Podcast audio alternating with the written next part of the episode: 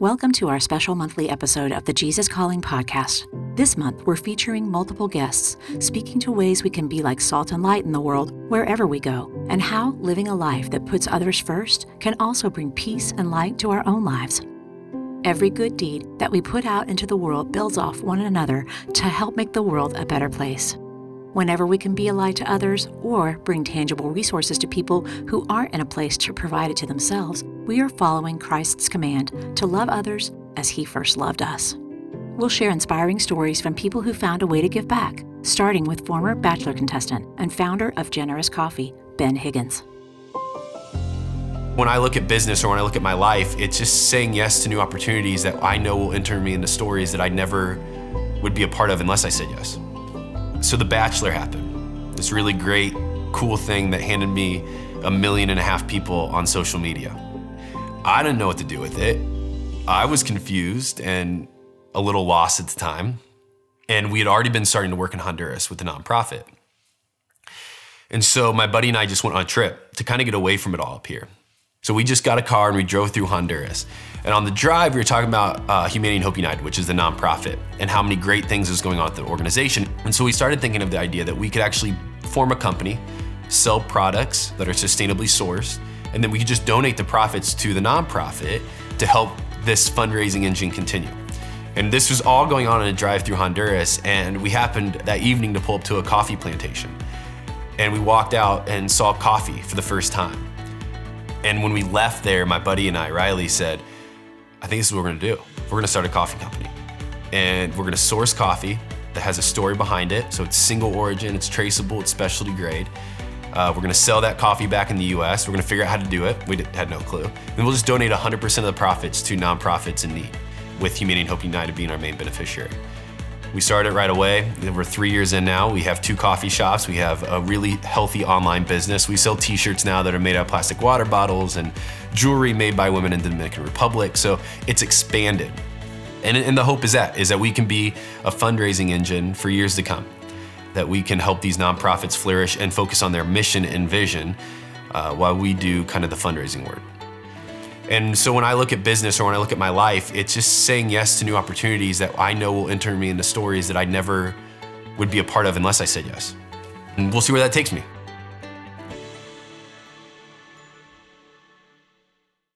I believe it was Jesus's mission, is to reach out to those who are hurting, to allow us to know that we're not alone, that there's a God that loves us and cares about us and will go far out of his desired way to, to help us know that.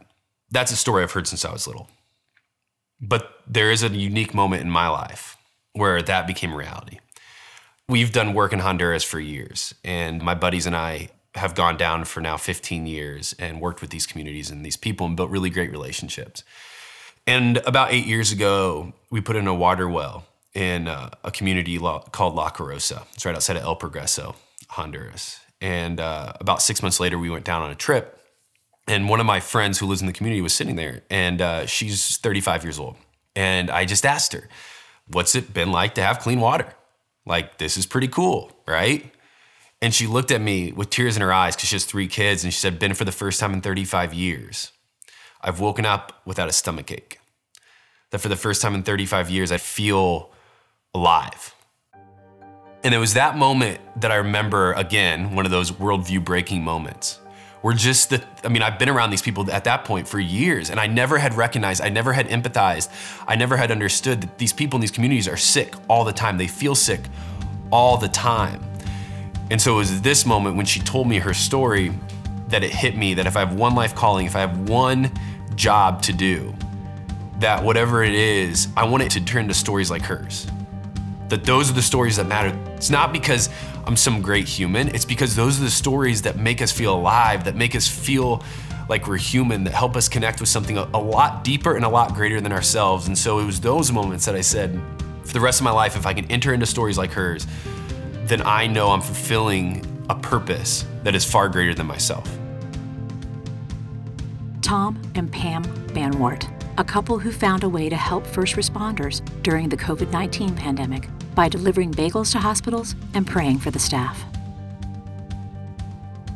When, when covid nineteen hit, we had really, we didn't know what to do. We were afraid. it, it was like, you know, where do we fall? What do we think? What do we do? And the thought that just kept coming to me was, what a wonderful opportunity for us as Christians that God gave us this chance to fight the spiritual battle. I just kept coming up with more and more ideas. And I realized that I wasn't a man of action. I was a guy of ideas. And my job has always been, I'll give you the ideas, now you go take it and run. And I needed to become a man of action. I needed to put these ideas to work myself, you know, uh, and quit expecting other people to pick up the ball and run with it. And uh, that, that's really how things got started, I, you know. Initially, uh, we kind of looked at each other when all this started. Um, and we weren't sure how we, the two of us were going to survive with, you know, when they put everything on lockdown, you know, how the two of us were going to survive, you know, alone, um, around the clock, twenty-four seven for an indefinite period. And I remember saying to Tom, ah, you know, thirty days, we can handle it. Well, it's been a lot of thirty days. And um, so much cool stuff has happened in thirty days. That's the beauty of it. So um, I began to just pray for some comfort and some peace, and praying about what can we do, just two retired people with pre-existing health conditions. So he gets the ideas, and um, we started running with them. Our concerns, we a lot of the ideas that he came up with were things that we thought we could do as just two people and keep ourselves safe. That was, yeah, that was the biggest thing, was how do we, how can we help and be safe? The community had done a, a park and pray at the hospitals in the area, and and we live in kind of a country county, and there's there's three hospitals really. We went to that, and we were kind of moved by that and thought that was pretty terrific. It was like, you know what, in America, we're really good at doing one and done. You know, we're really good at the big event, okay? But the reality is that these people are going to work every day. And uh, they were having to be the preachers and the moms and the dads. You know, nobody's allowed in. Uh, they're having to be absolutely everything, and they're stepping up and doing it. And so we started doing the bagels. And I said, you know, we can do this, but, you know, we, we, we can't do it just one time. We need to do it every week. And so we, we, it took a lot of phone calls and, you know, people to talk to, because there were requirements. You know, we had to have a mask. We weren't allowed in the hospitals. Um, social distance. Social distance. We had to call ahead of time and tell them when we were coming. We get the bagels from, you know, one of the big bagel companies. And, and know, that's a curbside pickup. Yeah. The, the deliveries are made outside on the sidewalk. And with the bagels, too, we um, always write um, a note of encouragement, a note of, of thanks, encouragement. We sometimes put a Bible verse in there. And um, we have had commitments from several local churches, which has really been a blessing. We were delivering bagels one morning, and we were talking with um, the gals at the big hospital. And um, they shared with us that they had uh, just... Um, brought in fifty FEMA nurses to care for the COVID patients. Because um, their their people were so tired and yeah. worn out. It was that information that stirred, again, the information guy, Tom, to the idea of praying outside of the hospital. And so he asked if that would be okay. And, um, and I think they were kind of surprised. Um, because we weren't talking about another big park and pray with cars of people. He was talking about just the two of us sitting outside the hospital somewhere um, and just praying for, you know, the, the people um, that were working there, all of the staff, um, the patients that were in the hospital, um, the families of the patients. It, it was, we, we didn't know anybody at the hospital. We didn't know anybody in that particular hospital. It was just his idea that, you know, maybe something visual on a regular basis, and so that people know that there's people praying for them. And so from that, uh, we started going to the hospital.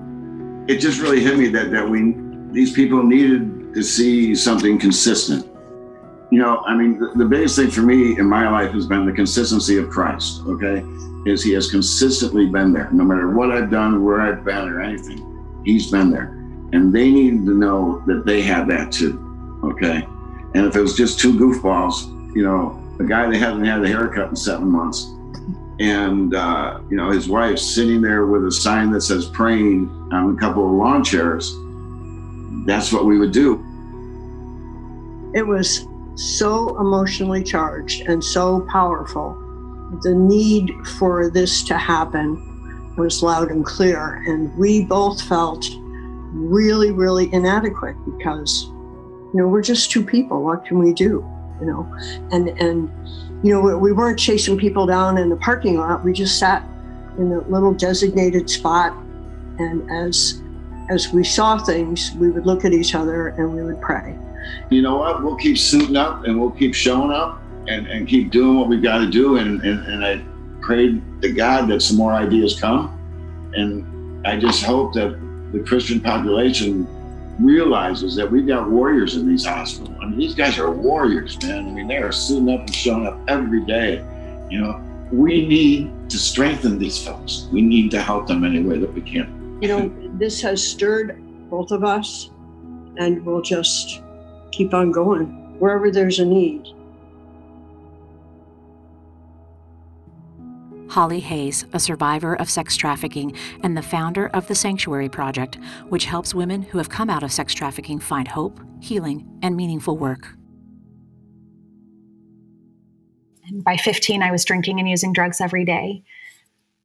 By sixteen, I had dropped out of high school and uh, had my first of five abortions. I ended up in my first abusive relationship at that point as well. By eighteen, I was getting arrested all the time. By nineteen, I met my trafficker. And, uh, you know, I, I met him at a party, and, and I immediately was drawn to him, and he immediately was drawn to me. So by twenty-one, I was homeless, addicted, completely lost, completely broken. And I was on the floor of a public bathroom, just crying and watching my tears hit the floor one, one day. And three words fell out of my mouth. I said, "God, help me." And I'd never believed in God. I had no experience with God. I, I didn't know any God people. I wasn't, I wasn't, uh, wasn't looking for God, but it was all I could think to say or pray in that moment. And that very night, I ended up meeting someone who got me into a recovery program.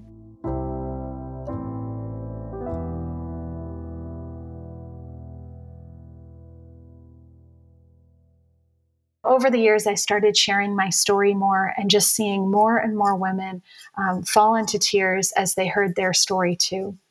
And I began to build a community of women that I was mentoring and, and just working with and loving on. And um, most of those women are uh, incarcerated when I meet them. And so I go into the jails and I and I tell my story and I teach about trafficking. And, and then I'm able to develop a relationship with them while they're in, and then help to advocate for them when they're coming out and help them to find safe housing and, and get connected with all the resources they need.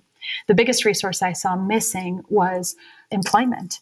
I found that girls who had a lot of trauma around work, which we do coming out of sex trafficking, had so much trouble then going and just getting a job at a gas station or at Taco Bell. There's so much trauma around work and around servitude and um, having to obey a boss. There's a lot of trauma that can come up for women. And so again and again, I saw women struggling and failing when it came to rebuilding their lives. And a lot of it was around this employment piece. And so for years, I saw these issues and this pattern repeating in women's lives, and, and really just started to dream of a place that could employ women and be that safe landing place and be that place where women can find hope and restoration and healing around identity and work.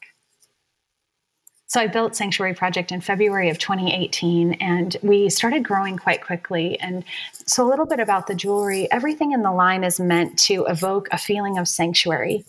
I think we all find sanctuary in different places. For me, I love old churches, old cathedrals. And so I just love that feeling of sitting in a literal sanctuary. But I think other people find sanctuary maybe in nature, or, you know, for a lot of our girls, just in having their chains broken and, and being free from jail. Maybe that's their sanctuary. When I started Sanctuary Project, I knew I wanted to do a daily devotional time with the girls and, and to start each day just with a little teaching, but something simple and something for them to digest wherever they're at in their spiritual journey. There's this softness and openness that starts to happen in them, where a lot of girls have become willing to explore faith as a result. We've had three girls come in who were professingly not Christian, um, definitely wanting nothing to do with it, worried about working for us because they thought it might be too Christian of a company, and by two, three months in, became devoted followers of Christ. I've gotten to baptize a couple of them. And so it's been a really wonderful journey to just walk with these girls as they're exploring faith, and to offer a tool like Jesus Calling, where, where it's so accessible. It's the very sweetest, most loving heart of God devotional I could possibly imagine. And every single day, these girls feel so loved by the words in, in that devotional.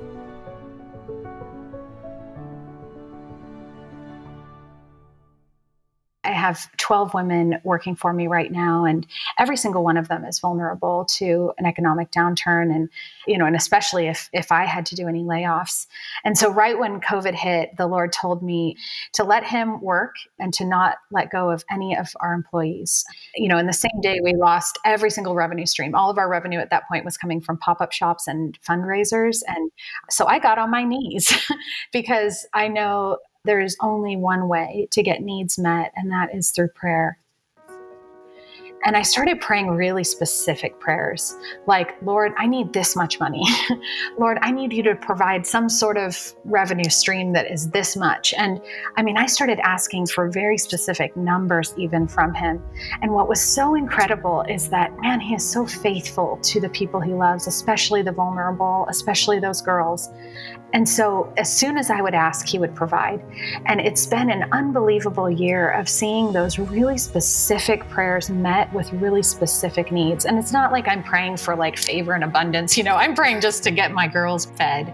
I'm praying just to make sure that, that we meet payroll. I'm praying that these girls don't end up homeless. I'm praying that they don't go back to traffickers.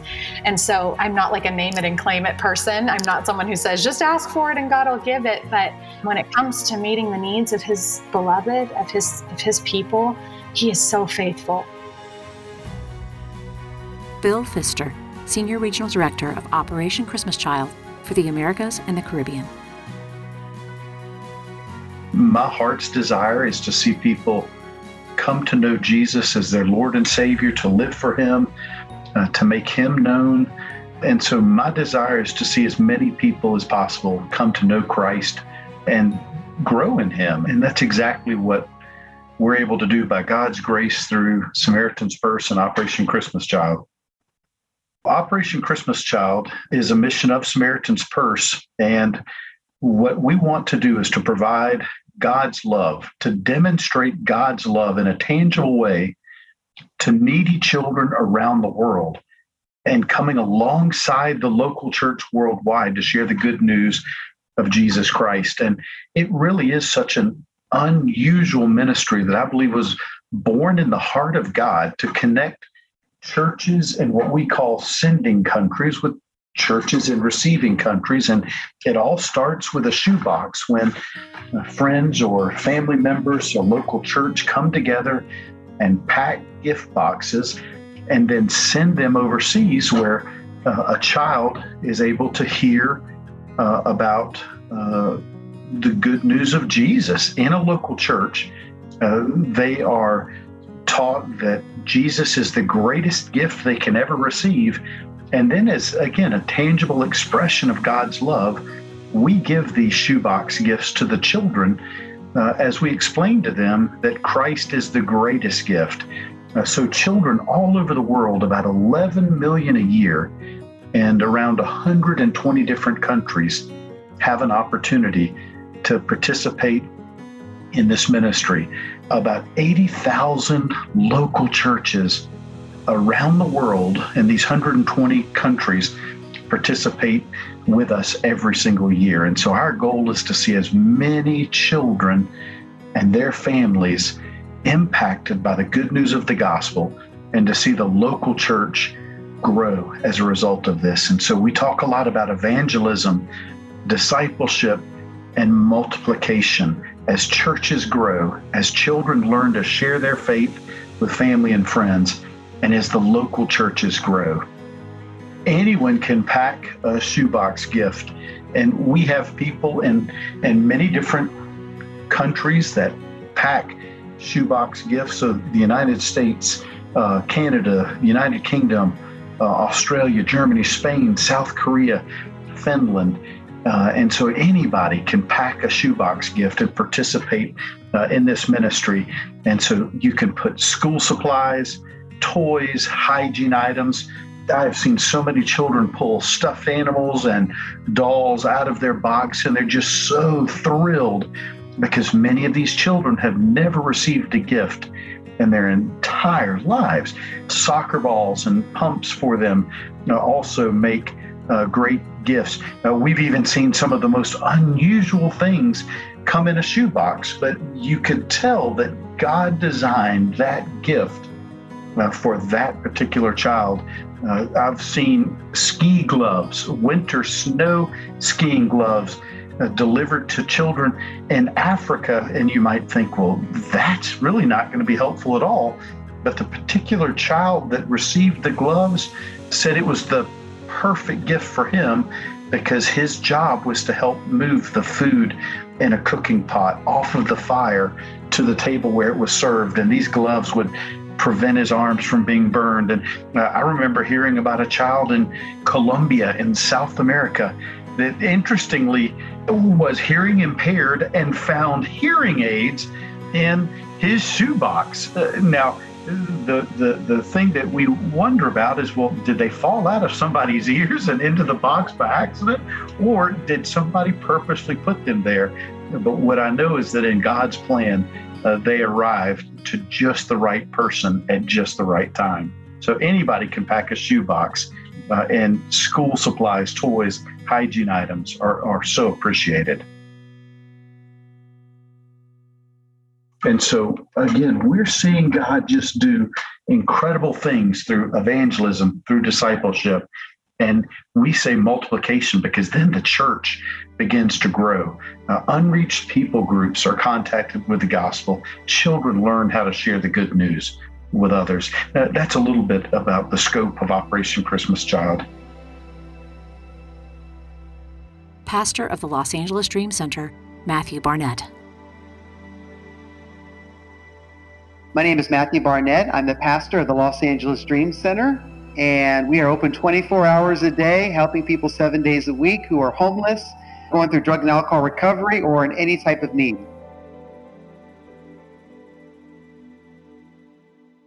We house seven hundred people every day who are homeless, families that are homeless, people that have drug and alcohol addictions that we take in every second of the day, literally. You know, L A is expensive. Everyone's two weeks away from being evicted, and We're, it's just constantly taking families, homeless veterans.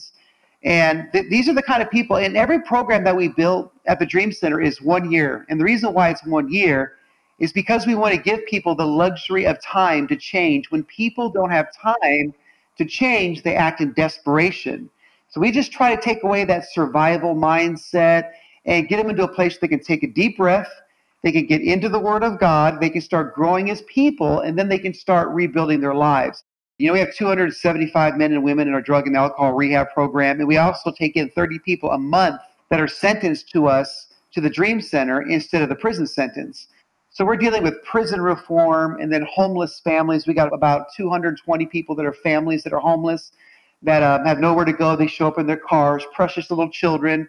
There's someone to pray for them, to hold their hand through the process, helping them get to point A to point B in their journey. And so I think that the strongest element is, is that time aspect, to see God begin to evolve in their life. You know, we've used so much great curriculum, a Jesus Calling. It's been a part of our recovery programs. And just people come into the program and detox. They're learning how to communicate with God, learning how to hear the voice of God, le- learning how God speaks to people. And so we just incorporate it into our recovery program. Here's a passage from January fifth of Jesus Calling. You can achieve the victorious life through living in deep dependence on me. People usually associate victory with success, not failing or stumbling, not making mistakes. But those who are successful in their own strength tend to go their own way, forgetting about me. It is through problems and failure, weakness and neediness that you learn to rely on me. True dependence is not simply asking me to bless what you have decided to do. It is coming to me with an open mind and heart, inviting me to plant my desires within you. I may infuse you within a dream that seems far beyond your reach. You know that in yourself you cannot achieve such a goal. Thus begin your journey of profound reliance on me. It is a faith walk, taken one step at a time, leaning on me as much as you need. This is not a path of continual success, but of multiple failures. However, each failure is followed by a growth spurt, nourished by increased reliance on me. Enjoy the blessedness of a victorious life through deepening your dependence on me. You can stress over the many that don't make it, and many do go back to their drug addiction, and not everyone succeeds who comes through our program, but I try to focus on the ones that do make it, and that's what keeps me going. twenty-five years, you go through a series of emotions. You go through wanting to quit. You actually go through the scenarios of your exit strategy. I mean, you go through a lot in those moments, and usually when, when I'm dealing with those moments, it's usually a couple things that cause me to get to that place. Number one, to be honest with you, as a pastor, there's times I get away from the spiritual disciplines, and I know that sounds crazy and very vulnerable, but um, I get in a busy doing a lot of things, and I forget to encourage myself in the Lord and get great resources to help me, and, and um, I just kind of, I get tough in the flesh, but I get weak in the spirit, and that's a big difference. There's also times where burnout to me can be a lack of vision, where I just get to the place in my life where I say, you know, God's done something so great, twenty-five years. If it all ended tomorrow, it would be a great run, you know, and you get to that place where you kind of get settled in, in a level of uh, of success.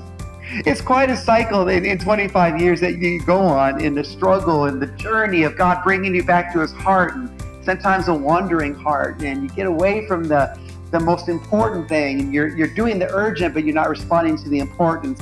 But you can go through cycles of a long time of, of not being in, in the right place, and yet God's still blessing the work because he loves the people you're trying to serve, and he'll still use you anyways.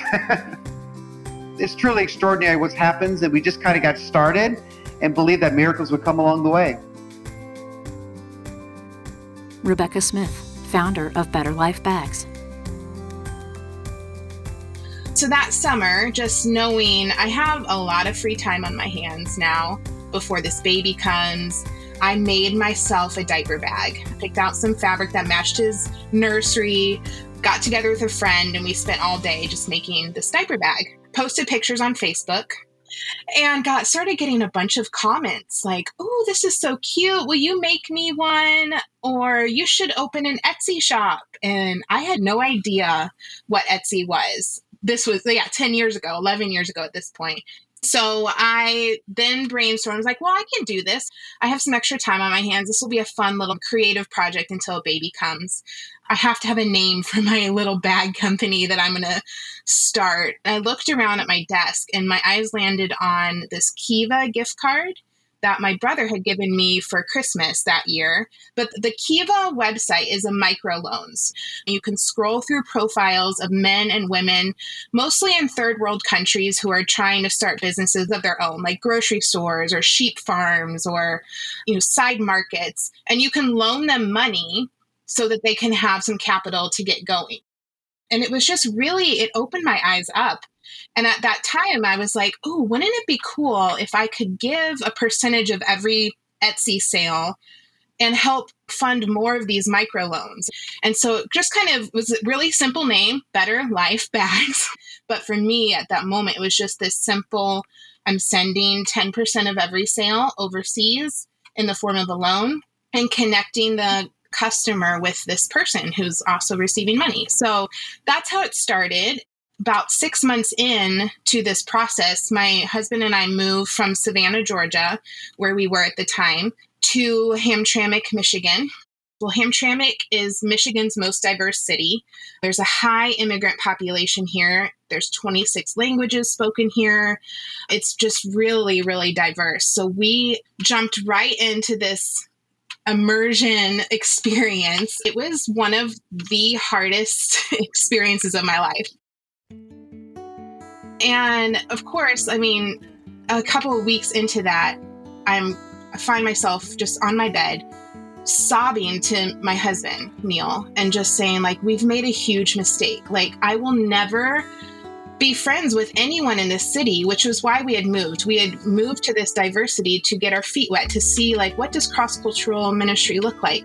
Let's make friends with our neighbors and learn their language. And I just, I, I didn't want anything to do with it.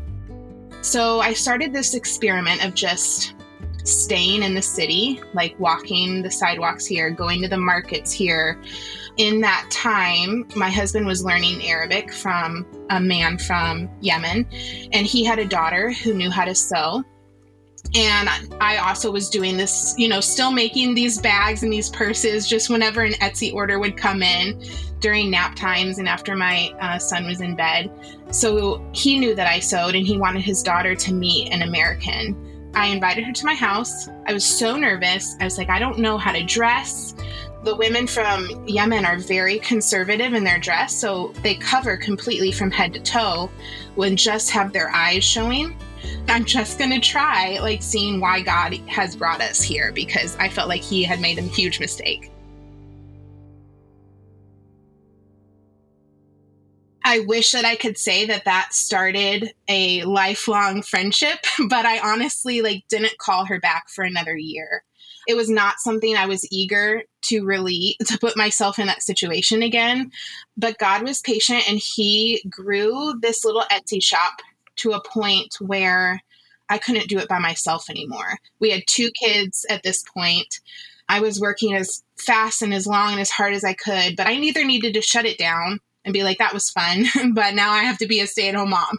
Or I could hire some help. And I remembered this woman who we sewed together in the basement, and I had her phone number still. And I just decided to call her up and just see if she could help me dig myself out of this problem that I had of too many orders. She knew exactly what I needed help with. She was very, very willing to do it.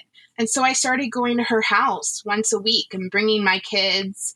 And in the Arabic culture, they're very hospitable. So I was invited in the first time I came over, and every time after that. You can never just drop something off at the house of an Arabic woman. She will invite you in and make you tea and cookies. And so it started this weekly rhythm of going to her house and dropping off fabric, picking up the bags that she had done the week before, and um, visiting with her, like, you know, and letting our kids play together. And about six months or so into this routine, she says, come upstairs, I want to show you something. So I follow her up her stairs, and she had bought bunk beds for her girls, whereas before they'd been sleeping on mattresses on the floor. And then, like, a couple weeks later, she says, look, I bought this dining room table, and now we can eat our tea here instead of just on the couches. And I, it clicked in my mind. I was like, wait, are you buying this with the money that I'm giving you to make these bags? And she said, yes. She became our first seamstress at Better Life Bags. We've seen our kids grow up together, have prayed with each other, have, like, celebrated when God has done miracles in her life or in my life, and just developed this really beautiful friendship that I thought would be impossible, and started just this whole new direction for Better Life Bags. Like, anything that's different than what we grew up with or are used to is scary if you're just entering it. But I, my challenge to myself and to people who are scared, I think anytime we are confronted with fear, is of any sort of, like, race, religion, like any sort of difference, is just meet somebody. Like, get a face and a name and shake their hand, get to know their story. To me, the goal in life, in business, in parenting, in any of it is not winning. Like the goal is not to finish first. The goal is to finish and to finish well in the lane that God has given us to run. C E O of Haiti Made, Will McGinnis. I was in the rock band Audio Adrenaline. I was the bass player, and once our band had been traveling around the country quite a few times. We had been a band probably about ten years or so, and we were trying to find just some new vision.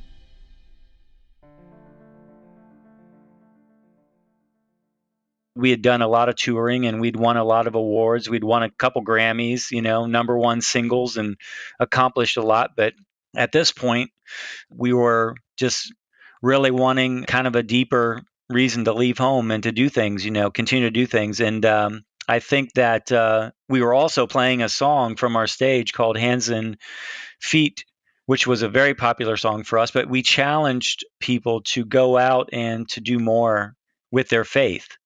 And here we were standing on stage just telling people what to do. And I guess we felt convicted in a way. We didn't really feel like we were doing a lot other than playing our music and writing songs and, and encouraging the church. So those two kind of ideas collided, where we wanted to do more and we wanted to have a greater reason for playing music at that time. And I guess that's how the Hands and Feet Project was born. We went to the country of Haiti, and that's just kind of where the Lord led us. He showed us that uh, we could use our platform to really champion some kind of cause in Haiti, some kind of work. And the Hands and Feet Project would be that work. And Hands and Feet, the song, would be kind of the anthem around the work. And so in two thousand four, we went there. We pooled the band's money together and bought land. And Hands and Feet was born in Haiti. And we also found out that there was a great need there in the area of the orphan and abandoned child issues in Haiti. And so Hands and Feet Project would become um, a children's village to care for the orphan and abandoned children of Haiti. So we started talking about this from our stage, and we got to champion the least of these, the orphan and abandoned. And we felt like we were fulfilling James one twenty-seven when it said to look after the orphan and the widow. And that became our, our scripture for that. What we've learned through time is that there has to be a cultural exchange, and there has to be a, we both learn from one another. Not that we come in with all the right ideas and completely just save them, because Jesus has been there for centuries and decades, but we often come in and feel like we know what's best for these people, and we want to help and have great intentions, but our helping can often create more problems. And so we want to do that in a way that's an equitable exchange. And there's just so many stories of what God has done. I mean, our older kids now are eighteen, nineteen, twenty, twenty-one, twenty-two. Some of them have transitioned out. Some of them are trying to go to university. Some of them are starting jobs. Some of them are, you know, buying a house, and they work at Haiti Made. It's a, the landing place for them, whether for a season or for long term, where they can really fuel their dreams and chase life. There's so many stories of these different children that Hands and Feet has been blessed and honored to care for. And we've walked through a lot together. We've walked through, you know, what it feels like to be labeled orphan or abandoned, and, and to be given up by your family. And we've tried to provide a real circle of care around them, the physical, the emotional, the spiritual, and all the above, just to take care of all those needs and to see them really become healthy and well. Thank you for listening to this special monthly series as part of the Jesus Calling podcast. Be sure to follow the Jesus Calling podcast so you can hear the full stories from each of these guests, and also make sure you get these special bonus episodes each month. For more information on Jesus Calling and Sarah Young, please visit jesus calling dot com or visit us on our social media channels on Facebook, Instagram, and Twitter.